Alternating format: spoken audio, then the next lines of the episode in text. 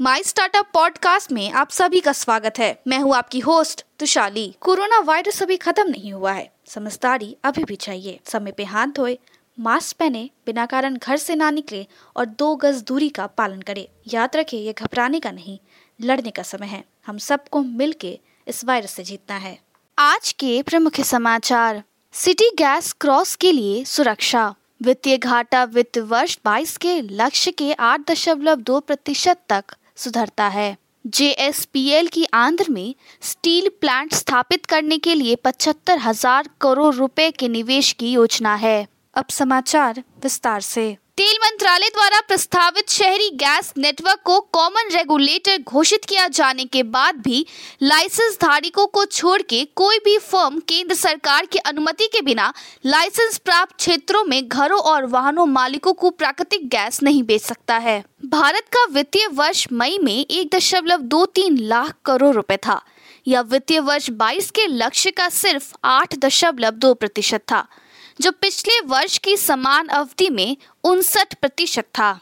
नवीन जिंदल के नेतृत्व वाले Jindal steel and power Andhra Pradesh में कृष्णापट्टनम बंदरगाह के पास दो दशमलव दो पाँच एम इंटीग्रल स्टील प्लांट स्थापित करने के लिए करीब सात हज़ार पाँच सौ करोड़ रुपए का निवेश करेंगे। सूक्ष्म, लघु और मध्यम उद्यम एमएसएमई मंत्री नितिन गडकरी ने कहा है कि सरकार एमएसएमई के लिए वित्तीय रेटिंग की एक प्रणाली विकसित करेगी। जाइडस कार्डिला ने आज घोषणा की है कि कंपनी ने जाई को वीडी के लिए drugs control general of India, DCGI के कार्यालय में आपातकालीन उपयोग प्राधिकरण ईयूए के लिए आवेदन किया है। वैश्विक व्यापार एक गतिशील और नाजुक प्रक्रिया है, जो विश्व अर्थव्यवस्था के अथक तत्वों के संपर्क में आई है।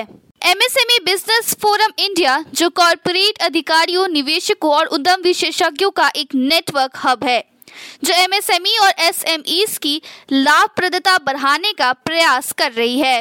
रंजीत कुमार जे आईएएस आयुक्त एमएसएमई गुजरात सरकार ने मुख्य अतिथि के रूप में अपनी उपस्थिति के साथ कार्यक्रम की शोभा बढ़ाई और प्रौद्योगिकी और नवाचार के माध्यम से एमएसएमई पारिस्थितिकी तंत्र को आकार देने पर अपनी दूरदर्शी विचारों को साझा किया। केंद्रीय मंत्रिमंडल ने कोविड प्रभावित क्षेत्रों के लिए ऋण गारंटी योजना को मंजूरी दी और आपातकालीन क्रेडिट लाइन गारंटी योजना के कोष को बढ़ाने के लिए प्रधानमंत्री नरेंद्र मोदी ने बुधवार को कहा है कि विभिन्न क्षेत्रों में प्रमुख परियोजनाओं और अतिरिक्त विभिन्न सहायता प्रदान करेगा।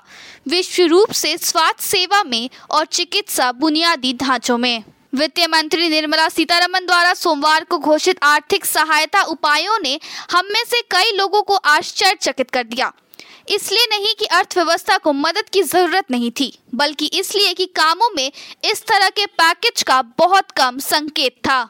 आज के लिए इतना ही। हमारे टीवी चैनल पे 400 से अधिक स्टार्टअप्स और एमएसएमई शो है। जाँच करिए। माई स्टार्टअप टीवी अब गूगल प्लेटफॉर्म पे भी उपलब्ध है। तो आपको हर कदम पे स्टार्टअप्स और एमएसएमई से जुड़े नवीनतम समाचार प्राप्त होंगे। आप हमारे टीवी चैनल को सब्सक्राइब करके भी हमारा समर्थन कर सकते हैं और घंटी के आइकॉन को दबाना ना भूलें। आप हमें को फेसबुक ट्विटर इंस्टाग्राम लिंक्डइन पर भी फॉलो कर सकते हैं। या हमारी वेबसाइट www.mystartuptv.in पे जा सकते हैं। देखने के लिए धन्यवाद।